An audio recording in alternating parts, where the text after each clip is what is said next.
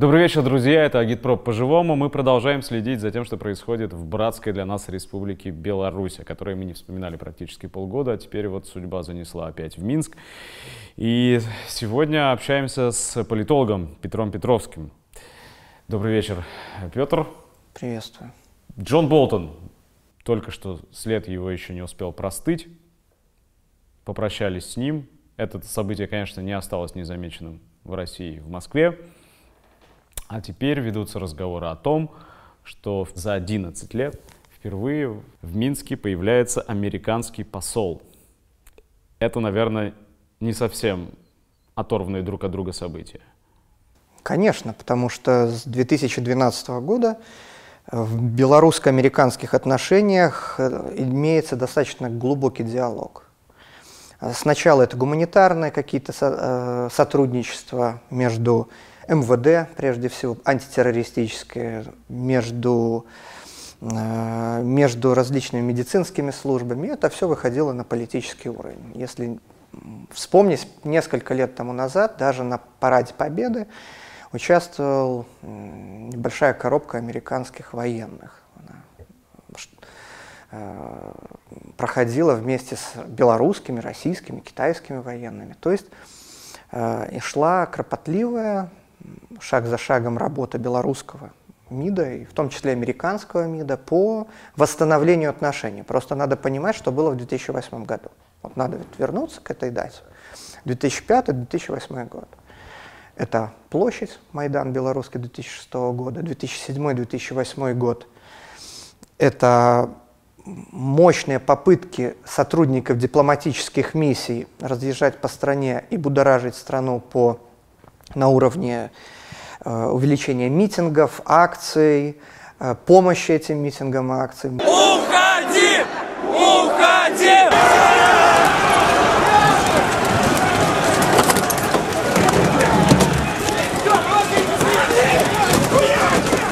Более того, если кто вот лазит в Ютубе, могут забить, посмотреть кадры панорамы, других вещей. Там показывали оперативную съемку, когда напротив когда из посольства выходили сотрудники белорусской оппозиции, тогда еще карточная система вот этих пластиковых карток, карточек не было так развита, и вот они выносили прямо живьем деньги, их брали, снимали, у них спрашивали, откуда эти деньги. И, в принципе, именно из-за вмешательства в внутренние дела Беларуси посольские люди, э, количество сотрудников посольства с 35, по-моему, человек уменьшилось до 5 человек. Я не понимаю, а что сейчас, э, Америка перевоспиталась, она вести себя по-другому начала?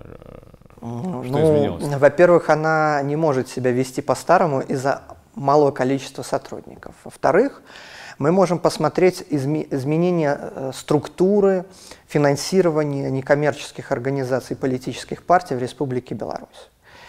Э, с чем это связано, на мой взгляд? С тем, что американцы ставят не на сиюминутную смену власти, а на смену власти в стратегической перспективе. Площади 2001, 2006, 2010 годов не дали резона. Наоборот, с каждой площадью закручивались гайки, чистилась система, и эти площади были такой мобилизационной точкой, когда система власти мобилизировалась и давала отпор, очищала из себя элементы, которые где-то были засвечены в сотрудничестве в чем-то. Что произошло после? Э, мы понимаем, мы должны посмотреть на одну главную вещь. Э, Беларусь сделала ставку на IT-сектор, на высокие технологии. Э, и эти высокие технологии, если мы посмотрим э, в плане ВВП, достаточно сильно привлекают средства, инвестиции в страну. Это типа игры World of Tanks, что ли? Э, не только парк высоких технологий, который имеется. Понятно, что на первых порах это был аутсорсинг.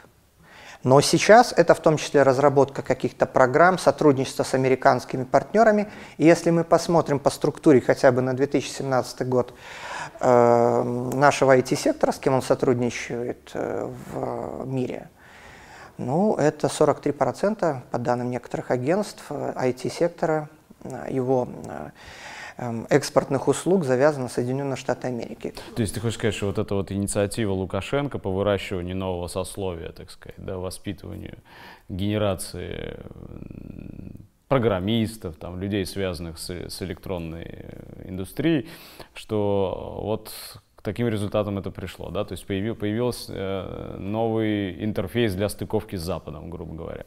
А я бы сказал, что появилось новое лобби. Почему? Потому что люди продают свой продукт. Им надо с кем-то сотрудничать. Они завязывают контакты, и понятно, что тот, кто покупает у них продукт, с кем они сотрудничают, тем те для них выгодны. К примеру, 5% их продукции, их, э, имп, их экспорта идет на СНГ. Они не востребованы в странах Евразийского союза, в странах СНГ. И в связи с этим возникает конкретный вопрос. А куда они будут смотреть? Где они будут социализироваться? Какие ценности они будут сюда приносить? По заработным платам это одна из самых оплачиваемых категорий населения. Э, та часть населения, которая может себе позволить так называемые постматериальные ценности. Она получает 3,5, от 3,5 тысяч долларов в месяц. Вот, э, если мы посмотрим среднюю по стране, 500 долларов. И она может что? Она может вкладывать излишки денег куда? В создание каких-то образов, смыслов, идей, движений, продвигания вот этого всего. И она это делает, в принципе. Если мы посмотрим, мы проанализируем, она нарастила свои мускулы. Сегодня, по-моему, около 5% ВВП создается именно айтишниками. И этот рост будет. И это ваша как бы либеральная позиция, по большому счету, по крупному? Э, не только это либеральная позиция. Ну, она, Айтишники это самая разные. молодая, самая такая энергичная, самая состоявшаяся, состоятельная Она самая часть активная. Ну, подожди, хорошо, это мне, кстати, немного напоминает то, что в Прибалтике происходило. Там тоже было много программистов, ориентированных на западные рынки. Но а, а для чего посла-то сюда? Для того, чтобы вот интересам, э, в том числе этих людей, как-то отвечать? Мы должны не забывать и еще о другой части. Есть такие предприятия, как Белнефтехим, Беларусь-Калий. А, предприятия, которые приносят главный доход белорусскому бюджету. Они, Белнефтехим, продают нефтепродукты, Беларусь-Кали продает калийные соли. До введения санкций они в том числе имели выход на американский рынок. Он был небольшой выход, но стабильный. И мы можем даже посмотреть э, некоторые цифры, когда Российская Федерация снижает количество прохождения для Беларуси товаров, услуг, там, э, условия покупки сырья для этих предприятий, тем самым эти предприятия начинают искать, диверсифицировать рынки. И американский рынок в этом отношении для маленькой Беларуси является в подспорьем. То есть чем больше выдавливают Беларусь из э, евразийского рынка, тем больше Беларусь будет искать себя на других рынках. Я, может быть, э, утрирую, что-то украинское во всем этом слышится. Я не согласен, что слышится украинское. Почему? Вот я две компании назвал, Беларусь Калий и Белнефтехим. Это государственные компании. Прибыль от этих компаний полностью идет в бюджет и обеспечивает социальную сферу а не мечты олигархов. Более того, с белорусской калийной компанией была одна история, когда у нас была с Россией и Беларусью создана единая компания, так и называлась Белорусская калийная компания. Но если мы помним историю, 2011-2012 год с Баумгертнером, когда изменился собственник э, Уралкалия, и новый собственник Уралкалия захотел просто-напросто захватить белорусского производителя. Президент, конечно, там захотел этого собственника вытянуть сюда, но приехал только Баумгертер, и он оказался в тюрьме. А вот главная ситуация, главное отличие. По Белнефтехиму другая ситуация. У нас до 2007 года э, была единая энергетическая система. Цены единые на нефть, на газ, на электроэнергию. Э, в, 2000, в конце 2006 года Российская Федерация, а это до Крыма, до Донбасса, до Грузии, то есть претензий Беларуси нельзя было предъявить, вы, решила выйти из этого общего энергетического поля. главной претензией было следующее. Мы не хотим приватизировать Белтрансгаз. Мы не можем приватизировать Белтрансгаз и не хотим акционировать Белнефтехим, не хотим впускать туда российских акционеров. Э, третий аргумент, который звучал от «Газпрома», э, мы сначала повышаем цены на энергоносители для России, для Беларуси, а потом будем повышать уже для России. Вот эти аргументы. И более того, хочу заметить, э, все вот эти энергетические споры, когда они развивались, 2006 год, 2010 год, 2016 год, они влияли в Беларуси на уменьшение социалки. 2006 год резкое в три раза, по-моему, увеличение цены на энергоносители. 2007 год отмена части льгот. 2010 год опять повышение цены на нефть, на газ. Э, мы помним эти крестные батьки, куча-куча всего. Итог – ты имеешь в виду фильмы на да, да, да, да, да. Строительство социализма в отдельно взятой небольшой стране, такой как Белоруссия, и вовсе проект из области фантастики. Впрочем, там все еще продолжают надеяться на чудо. Э, и мы видим итог. Отмена льгот по строительству жилья для семей, нуждающимся в этом. 2016 год, опять же, спор по нефти, по газу. И мы видим опять итог декрета о тунеядстве, отмена льгот для декретных матерей, для студентов, э, куча-куча всего. Я этим тоже задавался вопросом и начал смотреть, а в чем-то такая проблема. Проблема в том, что э, белорусская экономика – это такая маленькая экономика, которая пытается сопротивляться вот этим либеральным реформам. Не везде это получается, и более того, в последние периоды лобби либеральное очень сильное, оно продвигает это все. И э, откуда это все идет? А это идет в том числе, как это ни странно звучит, из России. Да, Запад, МВФ, Всемир, Всемирный банк, конечно же, они это транслируют. Еврази, Европейский банк э, разви, э, развития тоже это все делает. Но, оказывается, Евразийский банк развития, вот мы возьмем и посмотрим, условия кредитования для Беларуси. И мы видим проведение структурных реформ, приватизация, э, избавление от неликвидных активов, а под неликвидными активами понимается следующее. Э, пионерские лагеря, эм, дома отдыха, какие-то дома культуры, дома досуга, столовые на производствах. Ну и самое главное – сегодня многие предприятия белорусские являются социальными. В каком плане? Там не сокращают работников и для нужной, для прибыли уровня, для нужного для прибыли уровня. Почему? Потому что у нас система в стране э, всеобщей занятости. Желание руководства, чтобы все работали. Никто без работы, чтобы не оставался. И это желание приводит к тому, что зарплата недостаточно высокая, с одной стороны, с другой стороны, предприятие неэффективное. Но а куда этих сотрудников деть? Это квалифицированные инженеры, технологи. Э, наша страна пошла по пути того, чтобы этих людей, ну, как вырастет белорусско-китайский парк, как власти думают, туда потом перенаправить. У меня, конечно, возникают большие сомнения, что туда они все перенаправятся. Но факт остается фактом. Э, давай просто попытаемся uh-huh. это связать с тем, с чего мы начали. Uh-huh. Получается, да, что я попытаюсь это uh-huh. короче сформулировать и выжимку какую-то сделать, uh-huh. да, то есть получается, что российский капитал ведет себя по отношению к Беларуси так же беспардонно, как и иностранный. И Беларусь вынуждена оплатить ему взаимностью. И не нужно, если вы ведете себя так, правильно я да, перевожу на русский язык, удивляться тому, что здесь появляется Джон Болтон, а завтра появится американский посол. Правильно говорю? Да, пропорциональность э, интеграции России и Беларуси, чем она меньше, тем больше пропорциональность А это не предательство интересов братского русского народа, белорусским народом? А что... Ну, как покажется патриотам каким-нибудь по нашу сторону. А олигархи русские – это русский народ? Вот вопрос. «Газпром» – это русский народ?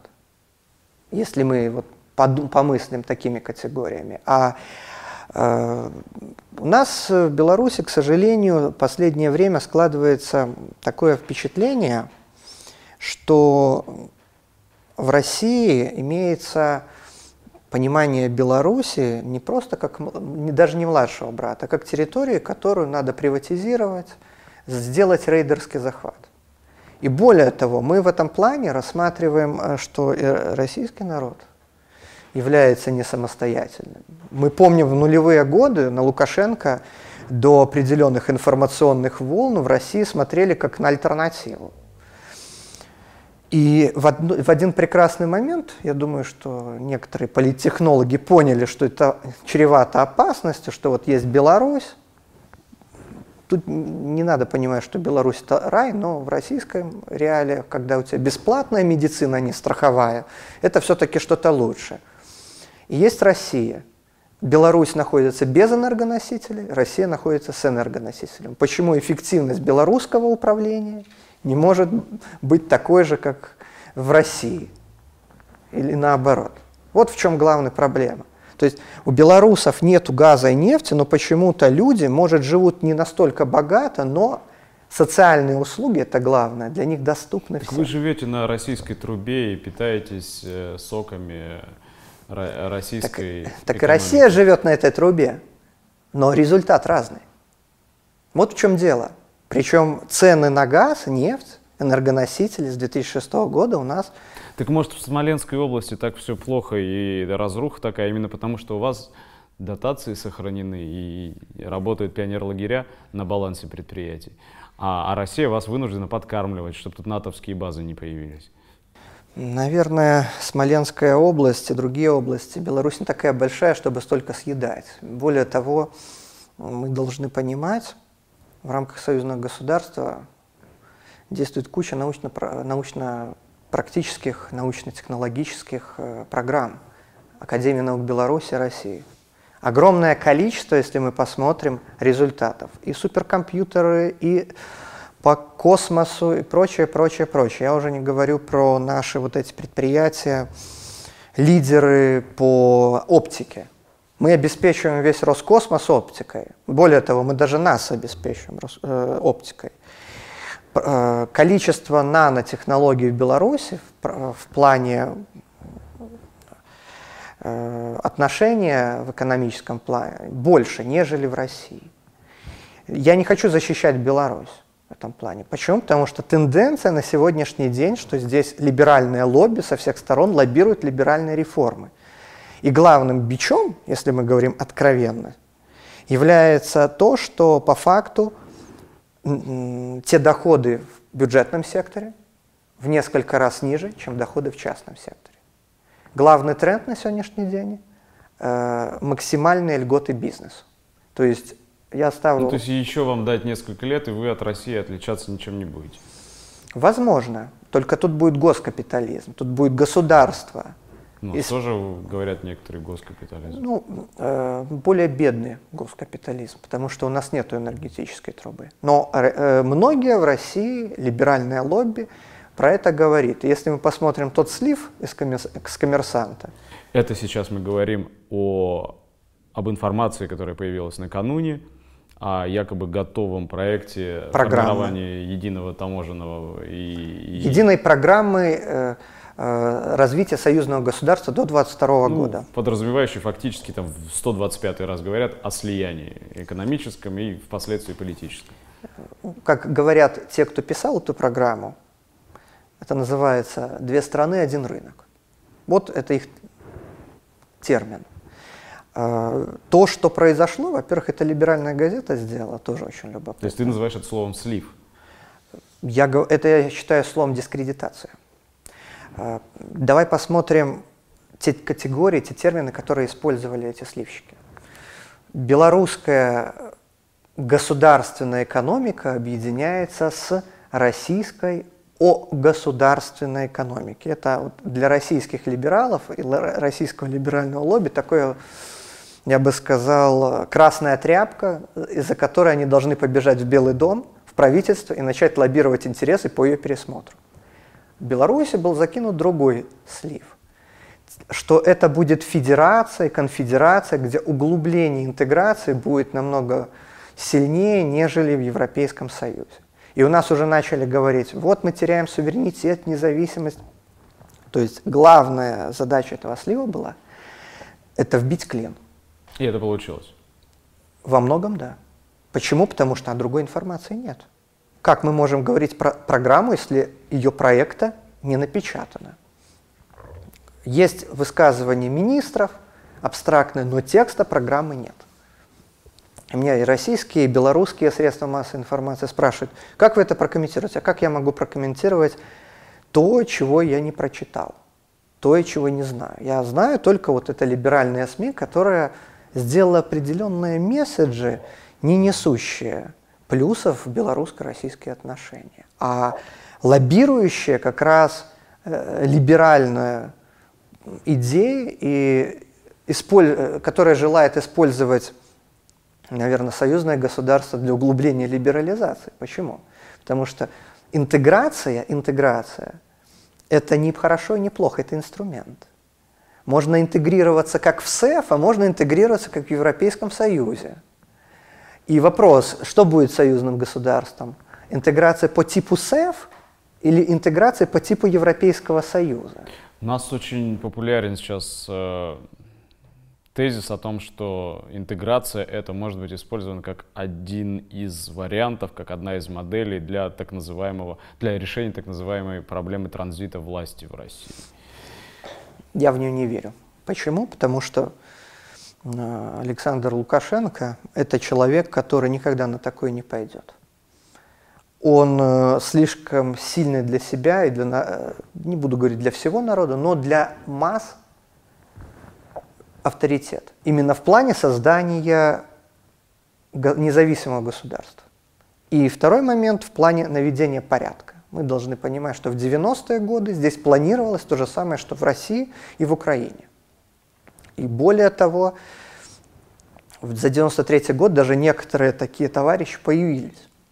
Я хочу напомнить случай с конфетной фабрикой коммунарка, когда ее приватизировали в 1993 году, и в 2012 году Лукашенко ее национализировал. Был достаточно большой на этот счет скандал, что типа Лукашенко тут, тут национализирует предприятие. Но мы должны также вот понимать, возвращаясь к вопросу о проблеме белорусской, белорусско-российских отношений, что за независимость за постсоветский период у нас выросли свои предприниматели. Да, это не предприниматели, которые при помощи прихватизации что-то получили. Это self-made men. О, какое интересное определение. Да, и из-за этого они более злые, более скупые и норовят все тихой сапой получить. Ну, ты это хочешь сказать, что ваши лучше? Я хочу сказать, что наши будут более голодными, голодными и по-другому будут действовать но в том же самом направлении. Конечно. Они То есть здесь являются... свой капитал, Конечно. у которого есть свои аппетиты. И с его интересами придется считаться, ты это хочешь сказать? Не просто придется считаться, он где-то в чем-то сталкивается с интересами российского капитала, вот я и с говорю, казахстанского мне капитала. Это Украину здорово напоминает. Там тоже что-то сталкивалось с чем-то. Но Украину я бы все-таки не сравнивал. Почему? Потому что здесь, если Запад что-то будет мутить, я думаю, что он будет ставить на космополитическую молодежь. На... Не, на, не на националистов? Они слишком слабы, и они не имеют денег.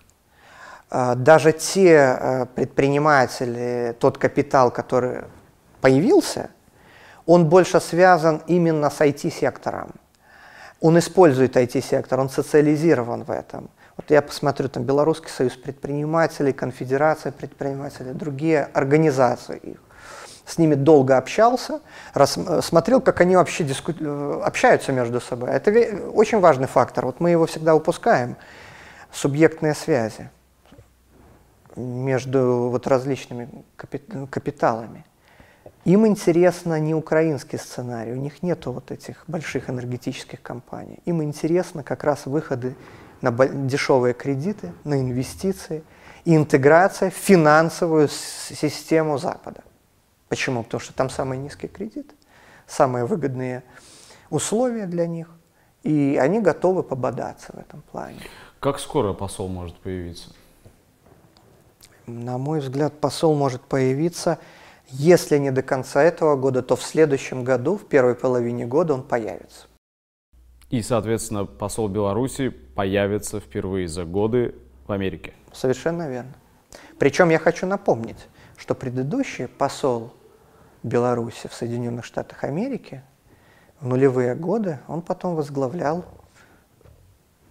белорусские... МИД? Э, нет. Он возглавлял белорусский э, э, парк высоких технологий. Он создатель ПВТ. Он привез оттуда идею создать вот такой фабрику мысли, фабрику этих IT-технологий. Я почему про Украину там в десятый uh-huh. раз вспоминаю, да, что это, это поведение, ну, я, я не, не, не могу поставить uh-huh. это в вину уж сто процентов там белорусскому народу. И, и никогда в жизни ничего подобного не, не отважился бы сказать, да, но это поведение напоминающее, да, поведение вот невесты на выданье.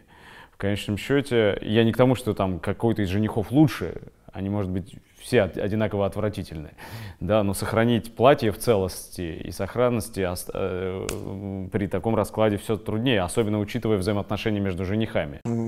Белорусская женщина на выданье готова выйти за одного жениха, но тот жених говорит, раздень платье, и я с тобой не хочу жениться на тебе, я хочу, чтобы ты была проституткой.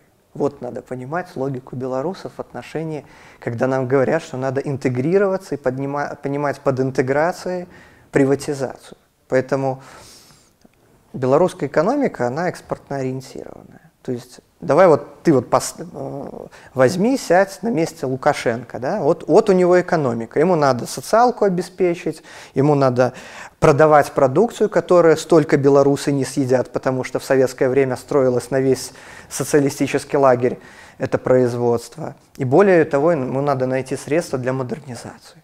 Что он начинает искать? Так, Россия, ну вот тут начинается, мы вам дадим кредит, если вы сдадите наше предприятие. Он говорит, мы вам дадим это предприятие, он готов был приватизировать, но вы должны социалку обеспечить на этом предприятии, сохранить всю собственность и модернизировать. Он говорит, слушайте, так это не, не рыночные отношения. Он начинает искать другие. Приходит китайцы. Китайцы говорят, прекрасно, мы его включим, ваше предприятие, в нашу технологическую цепочку. Ну и по факту это предприятие, если так происходит, включается китайские интересы. Приходят немцы, приходят, э, ну не знаю, там, может, американцы скоро придут. И они будут тоже свое предлагать. То есть главный смысл Лукашенко – сохранить хотя бы то, что есть. Если он выберет путь КНДР, его по... невозможно выбрать путь КНДР в центре Европы, к сожалению. И Беларусь растерзают все. Я думаю, что и Россия, и Запад, и Китай. И здесь приходится варьировать. И вот эта концепция пресловутой интеграции интеграции, она заключается в, след... в следующем. Выжить. Вот партизанская концепция, я бы ее назвал. Геополитический партизан такой. Мы хотим сохранить себя, свою субъектность, свой порядок жизни через то, чтобы использовать все каналы коммуникации. Если надо, в Иран пойдем, в Пакистан, если вот посмотреть по всем планам, у нас же вот концепция интеграции интеграции предусматривает разделение мира на три части. А, Евразийский союз, коллективный Запад и страны третьего мира. А, смысл ее в чем? Что наша продукция должна а, продаваться треть в ЕАЭС, треть в ЕС и треть в страны третьего мира. Если мы посмотрим сегодняшнюю структуру, то по факту получается, что нам надо наращивать в Турцию, в Пакистан, в Африку, в Латинскую Америку. И это тоже делается. То есть э, Лукашенко видит свою задачу следующую. Любым путем обеспечить жизнь экономики. И он тут не гнушается много чем. Давайте, давай говорить тоже откровенно. Э, насколько это опроветчиво, насколько это стратегично, я не знаю. Почему? Потому что были ситуации, когда такие страны выживали, а были ситуации, когда такие страны просто разрывались на части. К примеру, Югославия. Конечно, у нас такой нет Э, этнической ситуации, но факт остается фактом. А откуда убежденность в том, что именно интернационализм свойственен вот этому, вот этой новой прослойке IT-ориентированной? Э, я бы не назвал это интернационализмом. Ну, космополитизм. Это разные вещи. Да, я понимаю, и тем не менее. Почему не Снобистский космоп... космополитизм. Куда, куда он делся? Э, национализм он никуда не делся, просто его исповедуют более маргинальные слои общества. Э, слои общества недовольные, живущие на районах, не общающиеся в тех кругах с иностранцами, не получающие такие деньги. Если мы даже посмотрим единственный националистический бар в Минске, его меню, ну, надо же сходить из то, что едят националисты, и то, что едят айтишники. Националисты пьют дешевое пиво и закусывают дешевой закуской. А айтишники ходят в дорогие рестораны, там какой-нибудь молекулярной кухни, там, на Зыбецкую, еще куда-то, кушают совершенно по-другому. Обще... Круг общения у них другой. Но не факт то, то, что при росте их капиталов, их мускул, они не воспользуются вот этими маргиналами. Тут тоже может пойти связка. Вот что опасно. Мы должны понимать, что когда дойдет до такого уровня, если дойдет, не дай бог, тогда возникнет главная проблема. Причем Вспомним и площади все 10 6 года, 1 года, э, столкновения в 90-е годы. Э, тогда использовали западные деньги для поддержки вот этих подвязываний националистов на митинги. Сейчас, я думаю, что могут использоваться в том числе деньги айтишников. На мобилизацию националистов. А когда ближайший рубеж, э, когда это может в очередной раз подвергнуть на прочность, испытанию на прочность всю конструкцию власти здесь? Ну, сейчас президент готовит конституционную реформу. Это было объявлено в марте 2019 года.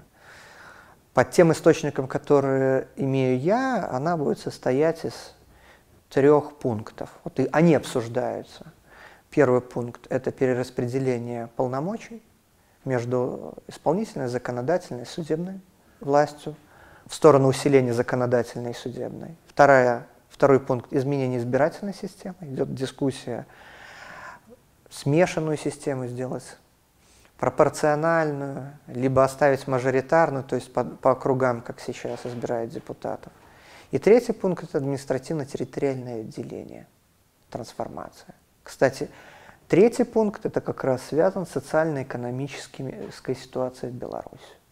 Живут центры областные города, а простые там районные местечки, города, они постепенно рассасываются, люди оттуда уезжают, нет работы. И задача административно-территориальной реформы – перераспределить благо так, чтобы вот эти местечки хоть каким-то образом зажили. Я не верю в то, что это может произойти именно через административно-территориальную трансформацию потому что должны быть точки роста и проекты. Проекты, кроме атомной электростанции, пока особо нет.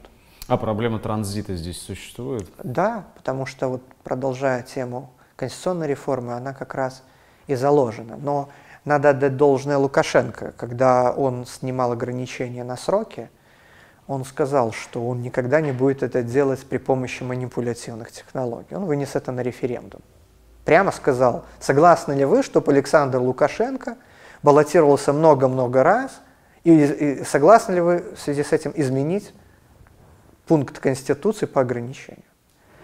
Сейчас он говорит то же самое, что первое, никаких сыновей его у власти не останется, и второй момент, он не оставит Конституцию с таким количеством полномочий своему преемнику. Это, с одной стороны, плюс, а с другой стороны, минус. Мы не знаем, кто будет следующий, и мы не знаем, будет ли он продолжать президентскую линию. Потому что э, у нас в экономическом плане либеральное крыло намного сильнее. А вообще какие другие крылья существуют? Они существуют, но они достаточно слабы и ослабляются ежедневно, я бы так сказал. Потому что... Либеральное крыло, оно на Запад машет в основном. А не только, не только. И в Евразийский союз в том числе. Почитайте книгу «Финансовая диета Рудова». Это такая шоковая терапия по-белорусски. Э, именно вот это очень любопытная вещь, то, что он предлагает. Э, уменьшение налогов, э, сокращение социального государства и приватизацию. Классическая схема. И если вот такие люди придут, которые проведут эту политику, я считаю, что Беларусь имеет риск стать второй Прибалтикой. Я бы не сказал второй Украиной. Слишком компактная страна и слишком монолитное население. А вот второй Прибалтикой, с северным таким менталитетом, что а мы не будем протестовать, мы просто уедем. Это может быть. Ну и на место уехавших э, придут натовские солдаты, например, нет? Я э, не знаю насчет натовских солдат. Я, э, может сюда прийти вообще неизвестно какие солдаты. Может китайские придут солдаты. Вот белорусско-китайский индустриальный парк строится, туда там уже несколько десятков производств делается. С белорусской армией китайцы наиболее очень сильно связаны. То есть они предоставляют гуманитарную помощь, техническую помощь. Вот э, система залпового огня Полонез – это белорусско-китайская разработка. То есть тут вариантов много, и я бы не сбрасывал Китай. Более того, вот концепция та же интеграция интеграции. Ты говорил про национализм. А, сегодня большинство населения мыслит категорией э, нереальной геополитики. Я бы это так назвал. Почему? Они не видят взаимоисключения Россия-Запад, Китай-Запад, Китай-Россия. А, если мы посмотрим социологические исследования, которые делал и Евразийский барометр, и наш институт социологии – мы увидим следующую особенность, э, что люди, если им дают возможность, спрашивают, а с кем вы хотите быть в союзе, они ответят сразу и с Россией, и с Китаем, и с Западом, и со всеми другими странами. А это иллюзия, этого не может быть. То есть они думают, что если мы будем всеми такими хорошими, мы сможем каким-то образом э, выстроить свое небольшое государство. Э, это опасно, на мой взгляд, то что нет реальной геополитической модели, осознания этой геополитической модели. И мне кажется, что вот Россия, большинство населения, я сразу скажу, 65-70% по всем данным, западным, оппозиционным, другим, за интеграцию евразийскую, за интеграцию с Россией. Но белорусы научили жить в суверенном независимом государстве. И многие белорусы говорят, почему Германия с Люксембургом могут сожительствовать в одном государстве без вот этих ужасных вещей. Почему мы могли сожительствовать без ужасов в Севе? Кто бы что ни говорил, но ПНР, ГДР, Венгрия со всеми э, там особенностями, они достаточно хорошо себя чувствовали. Лучше, по крайней мере, мне кажется, э, как минимум Венгрия, там, э, чем сегодня. Либо мы будем выстраивать вот такую концепцию, какую-то колониальную. Вы малый брат, вы должны нам приносить прибыль. И это главная была претензия Михаила Мясниковича на форуме регионов союзного государства. Почему российские инвесторы э, всю прибыль вывозят из Беларуси? У вас есть предприятие, у вас есть совместное предприятие с нами, но вы забираете всю прибыль и не реинвестируете. Ладно, уже в социалку, вы не реинвестируете в производство. Вот что самое главное. Мы должны понимать, на каких условиях мы будем интегрироваться. Чтобы интеграция не превратилась в шоковую терапию. Чтобы интеграция была инструментом повышения социального уровня. Если мы посмотрим договор союзного государства, то там гуманитарные и социальные факторы были первичнее. То, что поступает информация из программы, проекта программы, там все сосредоточено на экономических частях. Ты вроде бы сказал, что националисты плохую закуску с дешевой там, водкой употребляют по разным забегаловкам. И все действительно настолько маргинально теперь, это, это, это, это, это уже не представляет никакой угрозы и опасности. Плохая водка и плохая закуска – это не означает, что у этих националистов не может накачаться бицепсов. Пол Козов тоже не шикует в ресторанах. Но, на мой взгляд, главным вопросом в том является, вот если мы говорим про союзное государство, евразийскую интеграцию, что эти национализмы, используется для разжигания ненависти между белорусами, русскими, русскими казахами, там, кыргызами, казахами. Почему? Потому что они возникли как инструмент в холодную войну и даже раньше, при, в Третьем Рейхе, на оккупированных территориях. И сегодня вот они работают по тем же лекалам. Вот радио «Свобода», те же самые лекалы. И вот если мы посмотрим российских, русских националистов э, и белорусских националистов, они же друг друга показывают как образа врага. То есть русские националисты говорят, что в Беларуси поднимает голову национализм, посмотрите на них. Белорусские националисты показывают, вот посмотрите, Россия это великодержавные шовинисты, они не уважают Беларусь, они хотят оккупировать Беларусь, вообще с ними это имперская орда, вот такой термин. И они тем самым начинают вот этот хайп на вентилятор набрасывать. Если мы посмотрим перепосты вот, э, националистических изданий в одной и другой стране, то мы увидим одну важную вещь, что они друг друга очень любят цитировать и демонстрировать то, что э, они являются Россией и Беларусью говорят за Россию, за Беларусь и демонстрируют другим, что они это являются. И показывают на другого националиста, что тот тоже является таким же, который вот выступает за это. Это очень опасно, потому ну, что... Взаим, взаимная возгонка такая. Они как да, они без друг, друг, без друг, друг без друга не могут жить. Если одни и вторые исчезнут, получается, то ну, не будет э, у них дискуссии, не будет о чем говорить. Они думают про историю, про прошлое. Они хотят загнать общественное сознание туда. У них нет проекта и образа будущего. А вот с каким интересным настроением наблюдает здесь народ за э, ростом протестных выступлений в России? То один регион, то другой регион, то Москва. Что об этом говорят?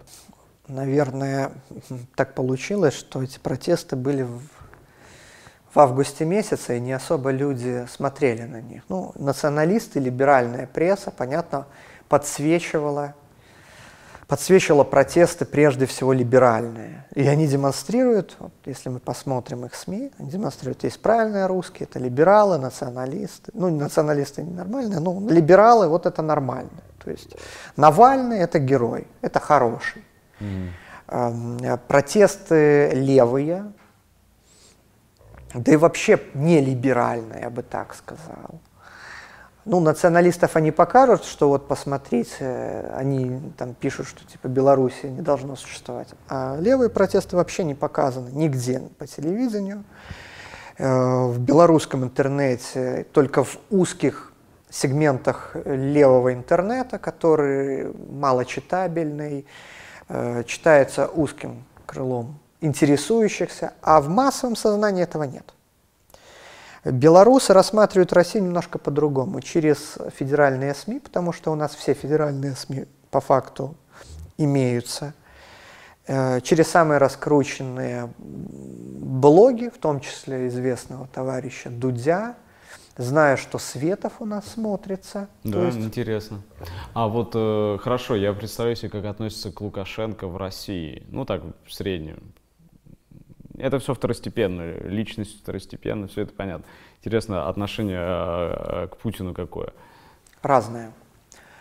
От ура, что Путин э, из колен поднял Россию, что он показал Кузькину мать всему миру, до позиции, что Путин – это человек, который просто модерирует олигархов.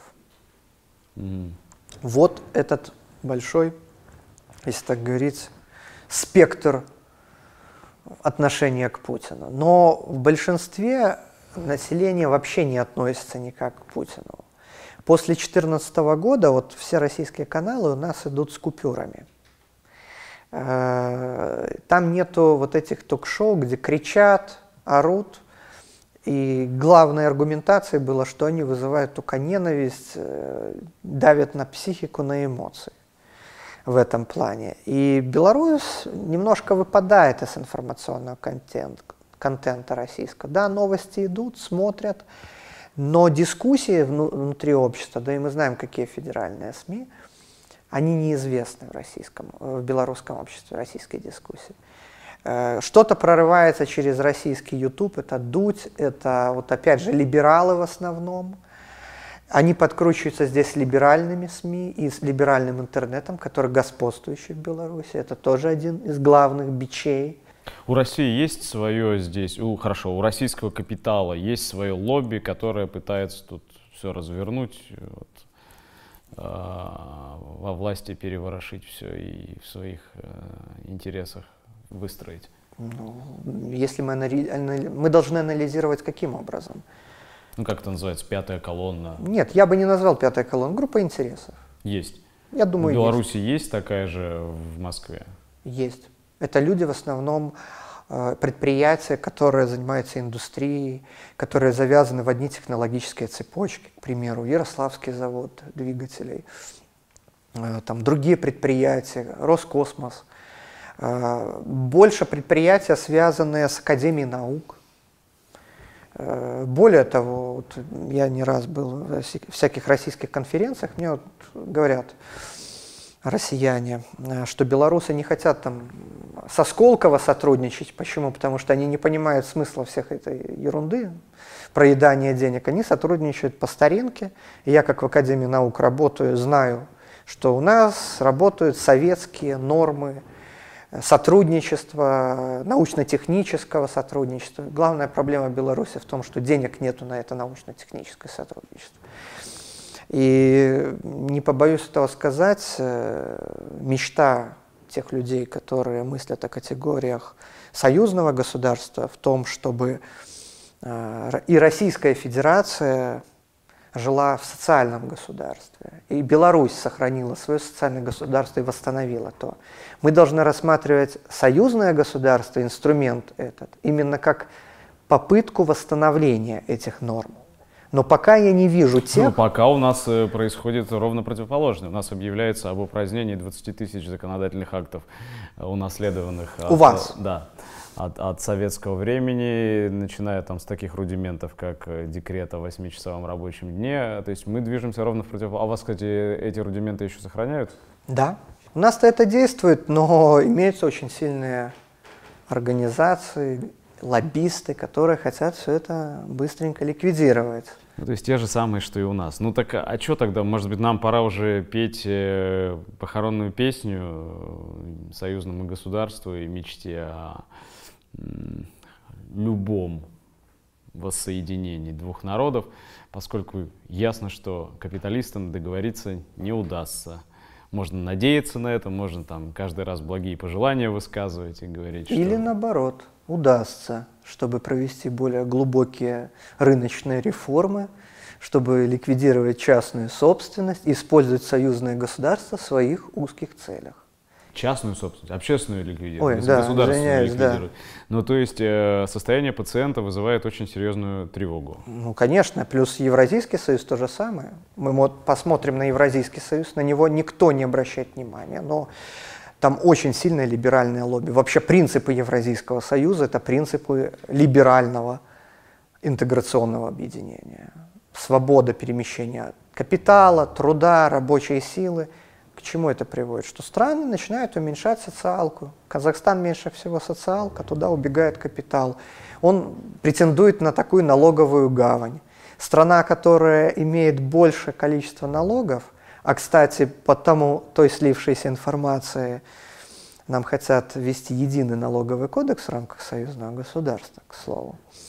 Страна, которая имеет больше количество налогов, большую социальную нагрузку и ответственность, оттуда бизнес будет убегать. Ты намекаешь на то, что братские народы начнут просто глотки друг другу грызть в, борьбе за инвестиции, за, за капитал? Я бы сказал не народы, а капиталисты. Капиталист. Ну, то есть, по сути, э, если так вот грубо это обобщать, получается, что капитализм — это для любой нашей интеграции и дружбы это приговор по-крупному. надеяться на какие-то компромиссные формы, это проявлять идеализм. А скорее всего, вот то, что произошло между русским и украинским народом, если дальше будет продолжаться так же, не, не между Россией и Белоруссией, а вообще, в принципе, на постсоветском пространстве, если будет продолжаться вот так же, то через какое-то время мы все друг другу будем чужими. Либо мы будем рабами высокому финансовому классу, там, капиталистическому, который объединится, как в Европейском Союзе. Создано, со, созда, будут созданы вот эти транснациональные... Ну, для этого слишком многим большим игрокам нужно договориться, а у них слишком противоречия большие друг с другом. Ну, тут немного больших игроков, тут один большой игрок, на самом-то деле. Страна, которой 145 миллионов, если я не ошибаюсь, одна. В Беларуси нету таких капиталистов сродни российским капиталистам. Я думаю, что в Казахстане тоже не особо найдутся.